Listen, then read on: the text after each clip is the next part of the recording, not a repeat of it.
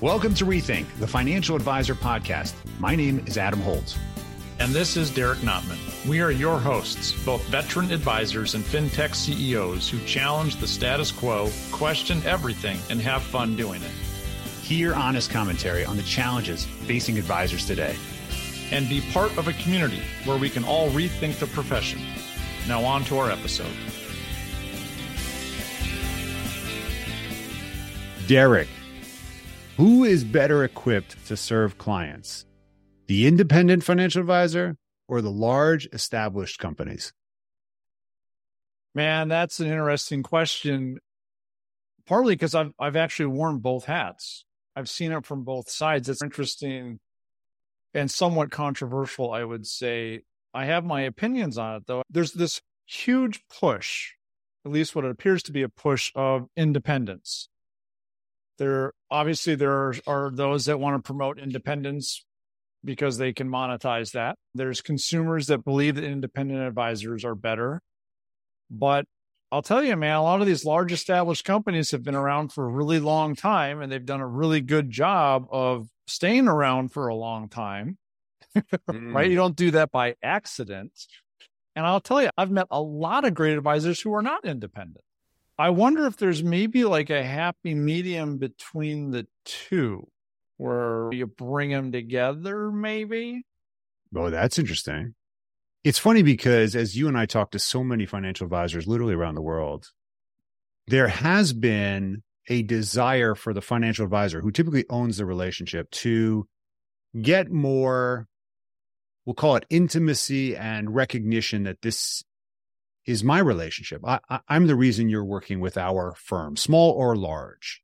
You see this in the migration of AUM from large to small companies and then back from independents to wirehouses and then insurance BDs to other. I, I mean, everybody seems to be contemplating the move of their AUM or their book, recognizing that their clients are going to move. So I think this really comes down to if the relationship resides majority with the advisor, if, because we do know that's not always true. Some people are loyal to institutions, this large wirehouses, right? They yeah. want the succession yep. and the security and the certainty of a large institution that goes beyond the individual advisor. It really winds up coming down to capabilities. What are the capabilities of an individual independent advisory group versus a large hmm. established mm. independent uh, investment bank. That's interesting. So I was just talking with an advisor yesterday who's looking at leaving and going independent, and it's the relationship. Most of the time, your clients don't really care about the back office stuff mm-hmm. until they, they do about the relationship, but not all of the time. So that the capabilities thing is interesting. I think you're onto something there. Well, it may not be us that's onto something. It may be the guest that we actually interviewed to learn more about what's happening. So, why don't we take a, a minute to talk about our guest before we hear him speak? Because I think there's some really interesting aspects. Both you and I, Derek, were curious about what's really going on in this move towards one side or the other. Is there a go between? And we actually found Richard Lofgren, who's actually known pretty well in the space, who's lived in both spaces. So why don't you help us get to know Richard? Because he's got a great story. Great story. Really interesting guy, nice guy, 30 years in this industry, but also he is in the US Navy. He's a captain. And I think with a little bit of luck, he's going to get a rear admiral here pretty quickly, too. Fingers crossed for him. We really appreciate his service to our country, but just such an interesting background. So he's now over at Goldman Sachs and he's managing director of something called the Advisory Solutions Group. And it, it really is interesting because Goldman Sachs has been around what, 150 50 years, yeah. years, give or take, well known around the world. So, what are they doing? Why are they doing some things here to support advisors, which I found really interesting? And some of you may know there's this whole thing going on with United Capital that went in and went out, and it's been in the news. But what's Goldman up to? And I mean, Richard's he's in the trenches. Actually, they don't do that in the Navy. They don't get in the trenches, do they? No, no. He's deep in the boat. He's deep in He's the in boat. right? Uh, yeah, that's right. Well, I guess depending on which unit you're with. So I, I have a personal affinity for this because I have Navy history with my family. And it was special to talk to him because he spent some time in the wirehouses and also went independent with an RIA. He's been in the investment world for years and even spent time in private banking. So when he went to Goldman Sachs earlier this year to run that advisory services, it was a really curious move, especially given what's happening in their RIA channel, as you just mentioned. What is Goldman Sachs doing to capture market share and use the preeminence that they've already created? Clearly, uh, as you said, they've got name brand recognition globally, but they also have some really unique skills that a lot of advisors don't have. And so, Yeah. episodically, you got to think of from securitization to lending to illiquid markets and different types of trading desks. They have a lot of really high end resources that I think many RIAs don't have. And this came up in our conversation. So let's hear what he had to say. I continue to passionately believe that the driving force and the driving tenet behind independence is choice. And it's always going to come down to that. It's going to be for advisors to make the decision of what types of clients they want to work with, how many clients they want to work with, what wealth bands. It, it totally supports exactly the whole hypothesis behind the independent advisor. And, and for us, where we fit, I think is very important as well, too, because we sit within global banking and markets. So you sit within the, the piece of the firm that it, it's really about the trade. And when I say the trade, you've got prime brokerage, you've got the investment bank, all those pieces that are there. There's nothing within that group that's delivering that advice and guidance. It's about providing solution and strategy. Yeah. And, and that's specific and by design.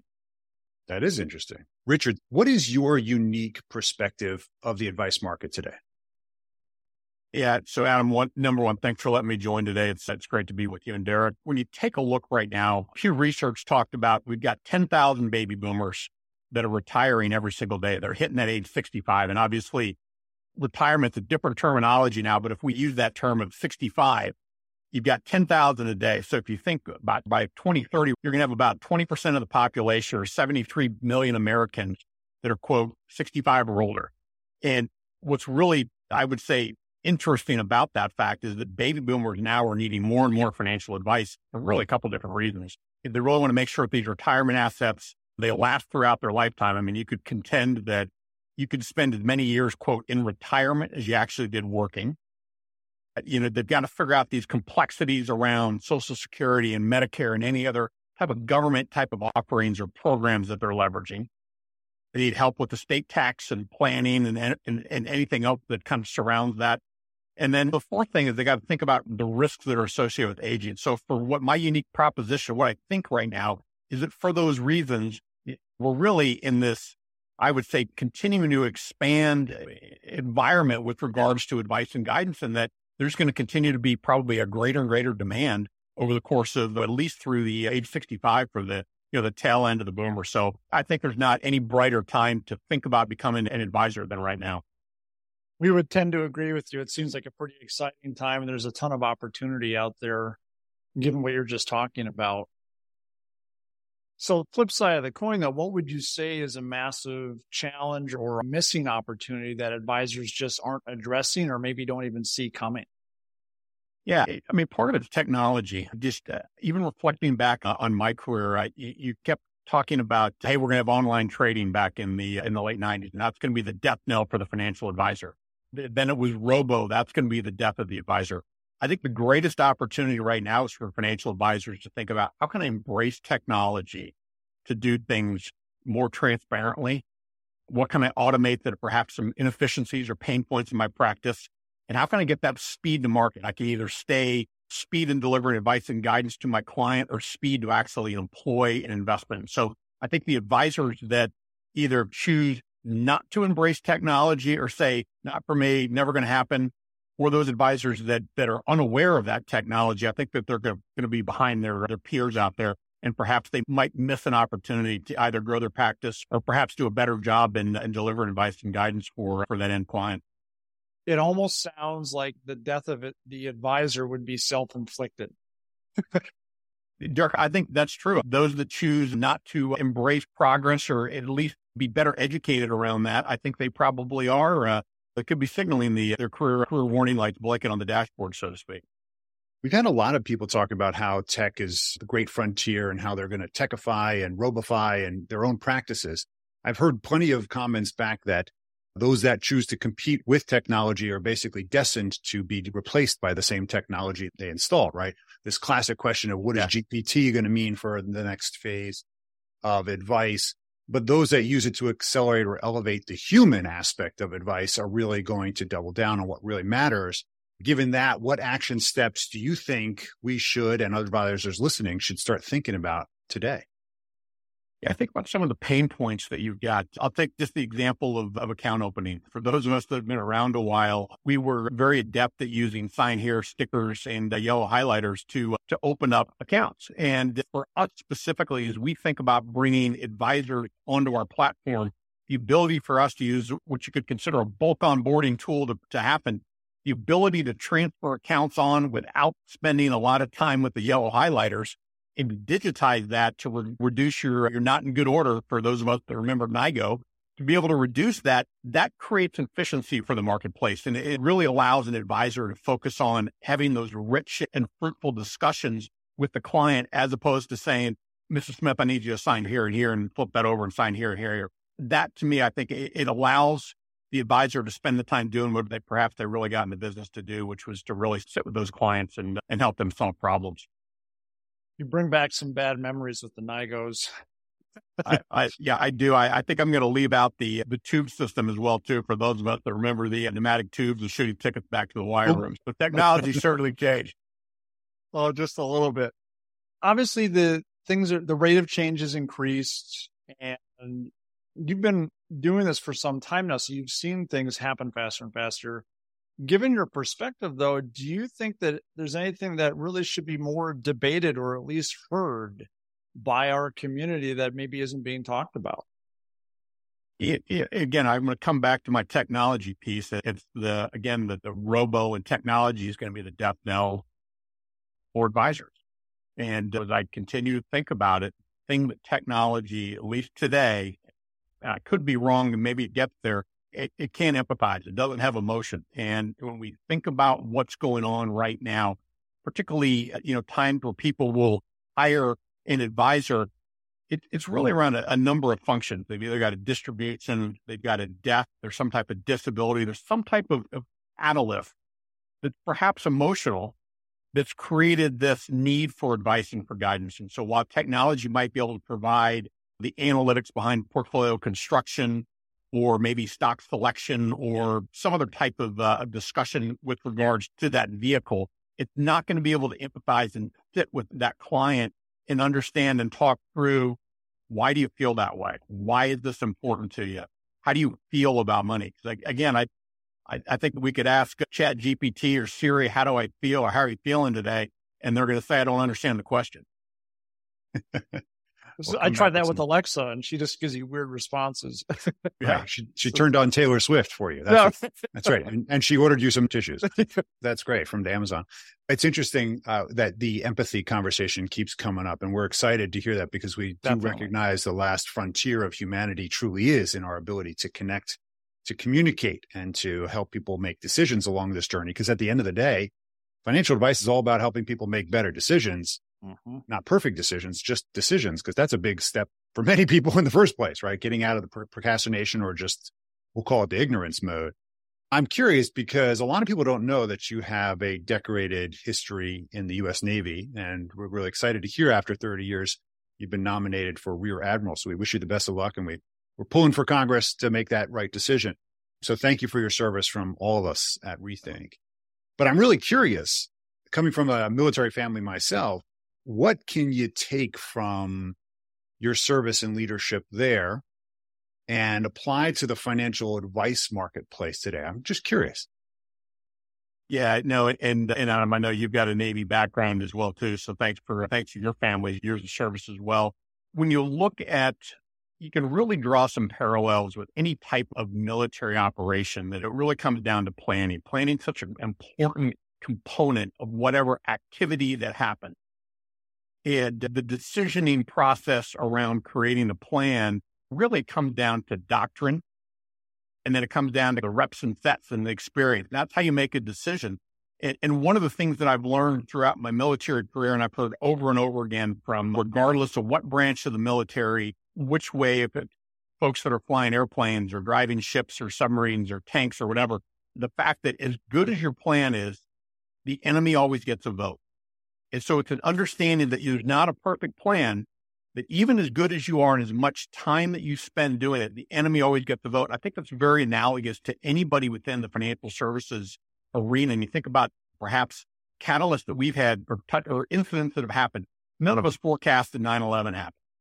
None of us could specifically put a marker on, you, hey, when Orange County was going to have the municipal bond crisis that, that happened in the late 90s. We didn't know exa- exactly what date that was going to happen, or even that the housing crisis in, in 2008 and, the Great Recession, so to speak. None of that was able to be forecasted with any degree of true precision. The advisors that did the best job were the ones that said, hey, we need to have a little bit of slack in the portfolio. We need to have a little bit of a hedge here. We need to make this plan here. Really, when I think about it, there's a lot of similarities there in the planning process and that all of us from a day to day basis, we don't know what's going to happen day to day in the markets. And that's the enemy, so to speak. They always get a vote. So, Adam, how do you feel about what he just had to say there? Really great conversation. There was a lot packed in there, Derek.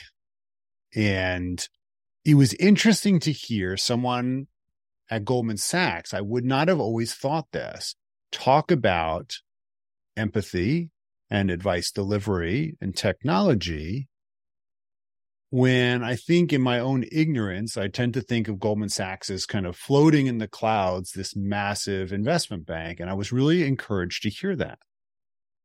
It, you're exactly right. They're lucky to have him there running that division and just being part of that community, no question about it. And I love his angle coming from his military background as well. Mm-hmm. It, it's spot on from what he's saying there. We'll dig into some of these points here in a second. What was funny though is that his point about the enemy always gets a a vote in planning made me think a lot about my kid's football team that he's on and all the stuff that they do. and A lot of analogies there. Which I mean, you could push that to almost any sport now, I guess, any competitive sport. Did you hear that part that he said though? It comes down to the planning, the doctrine, yeah. yes, the reps and sets. I don't know if anybody caught that. He said the reps and sets, almost like it's about the practice to make muscle memory, to practice your plan, to execute it again, again, and again, again. Why? Because when the enemy gets a vote, you don't have time to think. You're either prepared or you can react. Exactly. And I think the case that he's making here is that those that plan and then plan to succeed and then keep practicing their trade and doing the habits and the behaviors that support the plan. Right. You see the military guys out there practicing all the time. They're, they're running through scenarios just for that event. That event may never happen, but they're practiced and ready so that it's not a total, uh, oh my gosh, it's the first time we've ever practiced this. Like they're doing fire drills constantly. And I think that's a really interesting aspect to financial planning because I've been a big fan of asking clients, you know, what's your plan to deal with this? And you find that most people don't. In fact, many advisors don't have a lot of calamity planning already in their back pocket. What are you going to do when this happens? Because it's inevitable, isn't it? Life happens. The prepared party is more likely to survive, frankly. That's the key. Definitely more. Yeah. So practice makes perfect. There's a ton of different ways you can say it. And I, am really glad that he mentioned it because it, it holds true for the work that advisors do and even the companies that support advisors all day long. Very true. What did you take away? You know, I, I really liked his saying about technology, and he he talked a couple different things about it. He made one comment about how t- tech ignorance mm. is a career warning light. And yeah. some advisors may not want to uh, acknowledge this, to be honest. You know, you're cruising, you're doing all right. Oh, that check engine light just came on, but you know what? Nothing feels off. So I'm going to keep mm-hmm. driving for a while And it yeah. should be okay, you know. And I think that's exactly spot on about that ignorance because that, this will happen. Technology is taking over what the consumer wants is taking over, and you can't be afraid of it. You have to embrace it. But this is why you should embrace it because at the end of the day, it's never going to replace us because tech has no empathy. Mm. I loved that comment from him, and it makes total, total sense. I don't know. What did you pull away? You know, I'm just listening to you talk about it and I'm wondering how do you combine the two? If there are advisors out there, and there's enough of them, they may not be listening to this podcast, but I'm sure we all know who they are. Those that have been, uh, we'll call it conveniently happy and uh, satisfied with their firms operating the way they always have. Money's coming in. The markets are doing okay. Clients aren't leaving. You still have plenty of golf time. Okay, great. You create a lifestyle business. Congratulations. That's great. Is that complacency, which several other guests have talked about, it's okay. It's fine. It's not broken yet. What is the enemy of that complacency that's going to have a vote and when you least expect it? And are you going to have mm. the desire to fight and retool if a next technology disruption comes in or marginalization or God forbid a health situation for a lead advisor comes in and there's no succession plan? It's not broken. What are those enemies of the success of that status quo?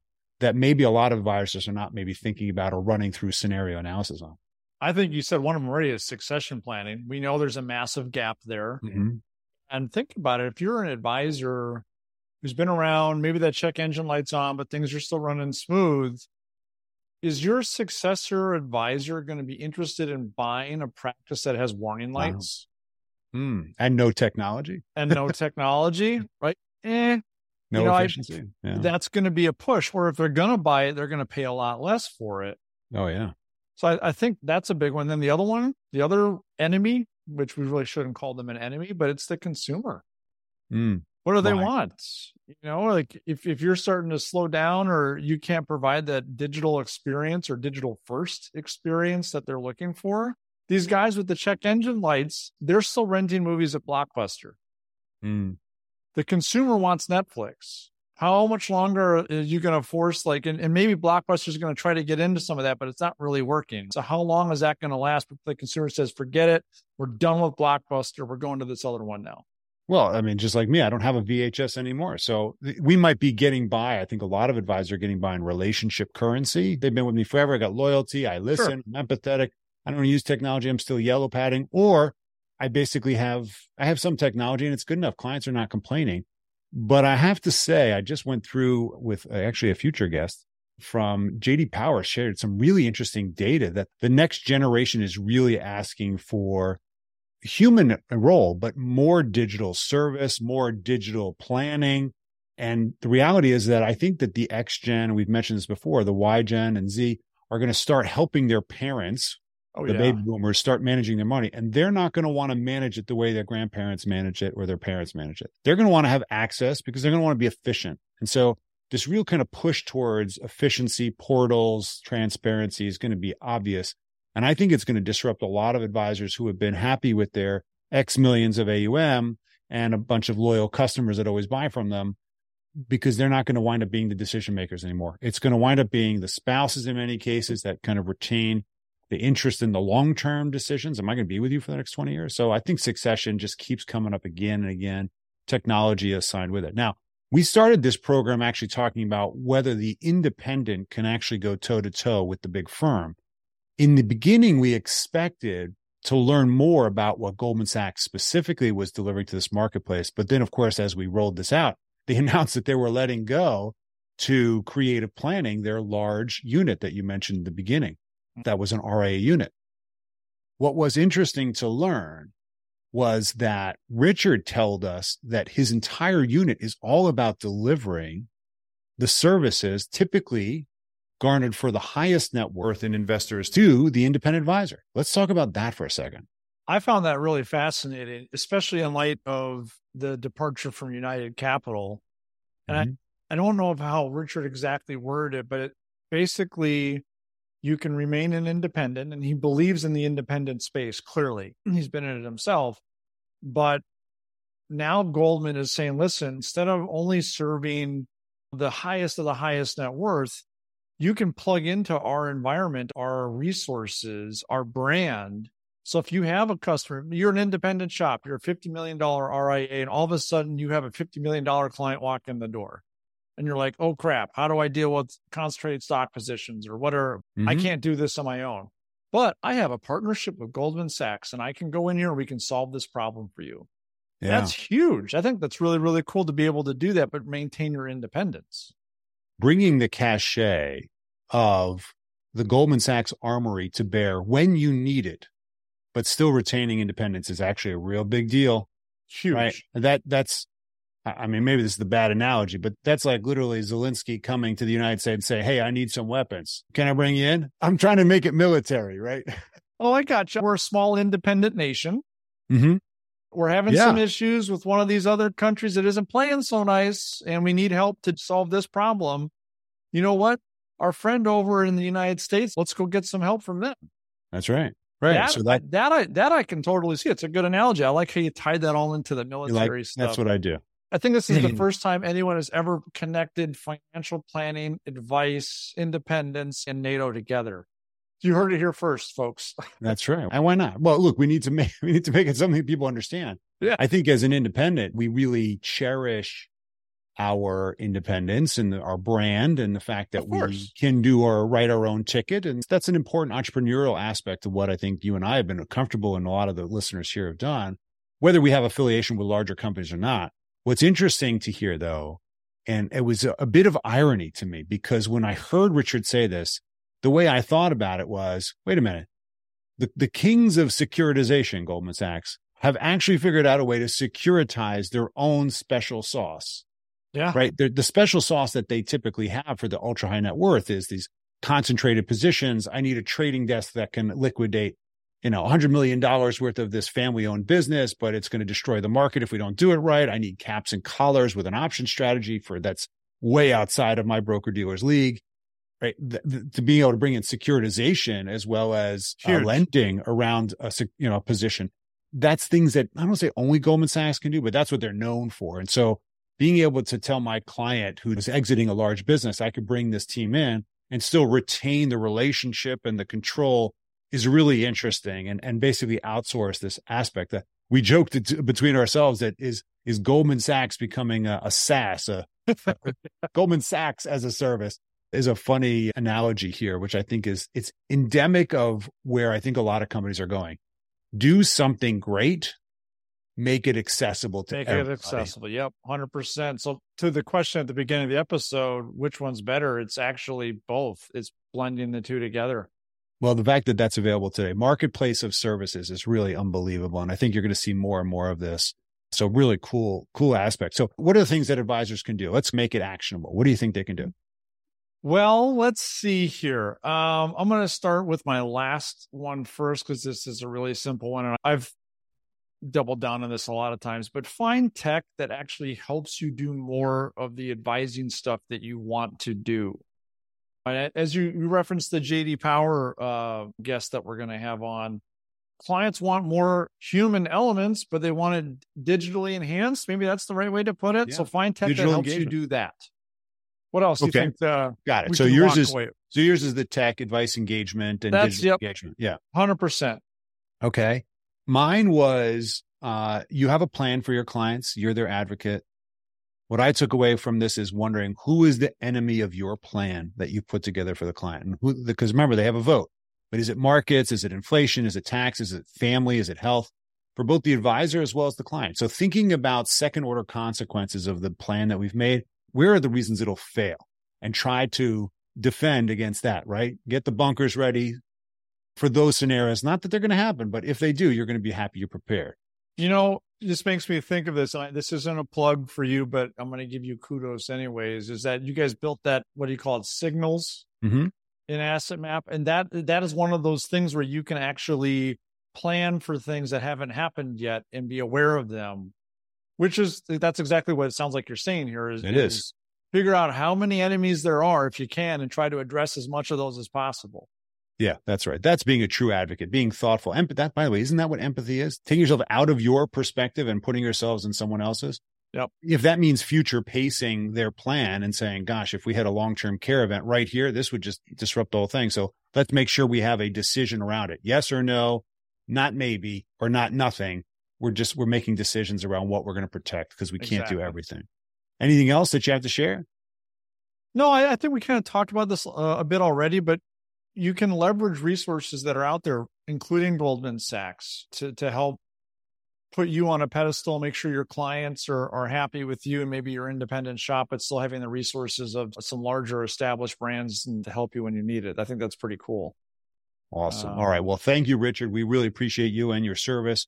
Again, we have our fingers crossed from Congress. Yeah, promotion to Rear Admiral. I mean, he deserves it. That's pretty awesome. All right. Well, let's take it to our community question. You want to give us this this one? It came in on LinkedIn. Yeah, this is uh it's an interesting question. I almost was in a little bit of a debate with the guy initially. Um, so this is Ivan up in Ontario.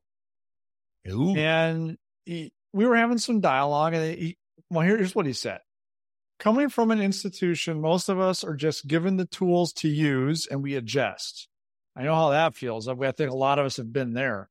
Mm-hmm. Um, and he says, you probably know best with a, like a little laughy emoji thing of a jigger. Anyways, but it could also be the same. that's your technical de- description that's, that's of an emoji with definition. a smiley face. okay. But it could also be the same situation where some people prefer an iPhone versus an Android. Um, by the way, iPhones are apples, so apples are for eating. So you know, you know where I I stand. What camp? Yeah, but apples there. keep the doctor away. Yeah, right. Um, this has turned out to be the longest answered community question. it's actually not even answered. Well, yet, I'm so going to continue on. We're going to get through this. Okay, go ahead. All right. So some people prefer the iPhone versus Android um, if enough tools can be bundled into one solution. So Ivan is a newer advisor. He's got a tech background. He says, out of my ignorance looking at the advisor tech stack, I'm wondering if we can ever have an all-in-one app for advisors. Huh. What do you think? I said no almost instantly. Why? And I said because we have something called the human element. Advisors are different. The way we like to plan is different. The way we like to communicate and engage with our clients is different. The way our clients like to engage with us is different. So if you force everybody into one app, it, you've got a million and one different shapes of people, but you're making them all turn into one shape. It's just never going to work. So that that was my answer. Now, can we get closer by having integrations and better integrations? Yeah. Mm-hmm. But that that was my initial response. What do you think? Well, I'm just wondering why why don't we only have just one restaurant, one restaurant chain? Bingo. Yep. Can there you, you go? Can I, I? Let's just choose one of them. What do you want? Chick Fil A or McDonald's? You can choose one of the other two. One. They're going to be the. Standard. I want McDonald's. Okay. Yep. All right. That's it. You can only do that. And, and you're, it's the same thing, right? Now, the interesting thing is in the industry, as you and I know, in tech, there are several companies attempting to do this because there's so much aggravation around the integration. And but can't I just have one tool that does everything? I put the data in once and everything is updated. And, and invariably, what happens as builders of tech that we have learned is no one perspective team company can meet the needs of everybody. Impossible. In one specific solution. So, inevitably, what happens is that a new innovation or disruption comes out. It's not in the core tool. Everybody starts saying, Hey, can that integrate? And, and everybody who's on the single platform is now dealing with a legacy platform that's not up to date. And then they frustrated and they go and they buy all the newest stuff and then it's all disconnected again. So there's this cycle of going out and getting all the best stuff independently and then trying to cobble it together. And then there's a reaction to that. No, that's not good. Let's just go create one platform. And then that doesn't work. And this is like silly cycle. So I think I agree with you 100%. There are arguments for a single core, let's say CRM that has core execution function built into it. I'd really like to see that. There's a couple of companies that are doing that. Orion's examples. Yeah. Envestnet is one. Uh, I think Advyzon is another. There's several out there that are trying to create most of the all in one, not all of it, but most of it. And then you just tack on the satellites that you really need that serve your practice uh, and that are fully ideally integrated. They don't have to be integrated. So I just, as much as it's a panacea, Derek and Ivan, I just don't see it happening like that. Yeah. In a vacuum, I get it from like a convenience and simplicity standpoint, but it just won't happen. Well, just, you know what I just realized? Ivan actually asked something really important. He did say the iPhone or the Android. The question is, can there be a single operating system with all of the unique apps that a client or an advisor can then choose to put in, but it all talks on the same platform? That That would be interesting, but we would all have to agree to that common platform, right? That, That- common yeah. experience. And that is be I would be really surprised if anybody would pull that off. Boy, that would be interesting. I mean, how, yeah, how do you build the Apple or Android version of fintech financial services? That Mm. With a thousand apps on it. at least, Well, at least, yeah. Because everybody's got a different way of doing it. yeah. Um, But if it all talked to each other, how how insane would that and be? And throw compliance, data privacy in there on top of all of it. mm-hmm. Um, so super interesting question. So, okay, maybe uh, like there's a far chance that someday something like that could happen, but otherwise, no. I think it's always going to be up to the individuals and Yeah. creating experiences that they like. I mean, like when I went independent, I had full carte blanche. I could do whatever I want, right? Right. And my tech stack's different than the next one. Doesn't Right, but it, you still have to cobble it together. I mean, the, I the have to reality is that we're together. we're all still trying to make sure we can communicate with each other. APIs, I think, are the big universal equalizer on this whole discussion. But I, I do think unless there's a regulatory push to say everybody needs to be on the same platform and it's a requirement of doing business for compliance or regulatory, I just I think there's a lot of aspirational vision, which will be interesting if anybody can pull it off. So Yeah. Great question. Thank, Thank, you. Ivan. Ivan. All right. With that, why don't we let our subscribers know what to do? That's right. You're a subscriber, aren't you? Do I subscribe to this podcast? Not you. I'm not talking to you. My wife does. She she just uh just told me that she listened like just like, like two or three episodes all at once recently. So I know we're getting a couple downloads at least. She missed you, huh? Yeah, she's gone right now. She's not even here, so she's just listening to us. Uh, she's traveling and listening to you while she travels. I'm, you know what? She's very kind. I'm glad that she's very nice to you. I'm sure she's not listening to you. She's catching up on the Netflix that you don't like to watch. she totally is, right? Yeah, getting a break from the husband. Yep. That's true. Well, listen, thank you so much, of course, to our guest, Richard Lofgren from Goldman Sachs. And thank you, Ivan, for taking the time to write that out on LinkedIn. We always appreciate that. You know, look, we challenge everyone here to put something in motion that you just heard, right? This is a mentorship podcast, Derek. We we hope that there was something in here today that just forced you to either rethink your current practice or imagine what could be and what's possible. We hope that you share this episode with someone who would appreciate it, who's also very much like you and wants to grow. And leave us a review, a great review.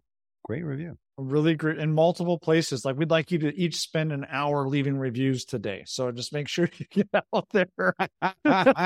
One full hour of your time. You know, that's something that you can put in motion. You just heard it here. Now, now go do it. That's not selfish at all. Not at all. Well, No, only we do it if appreciate we everyone. Great chatting with you today, Adam. Thanks, it- man. buddy. You got it. Thanks. See you on the next one. See you, buddy. Thank you for listening to Rethink, the financial advisor podcast with Holt and Notman. Be sure to subscribe now and join the ongoing conversation. The information covered and posted represents the views and opinions of the guest and does not necessarily represent the views or opinions of Asset-Map or Connector. The content has been made available for informational and educational purposes only.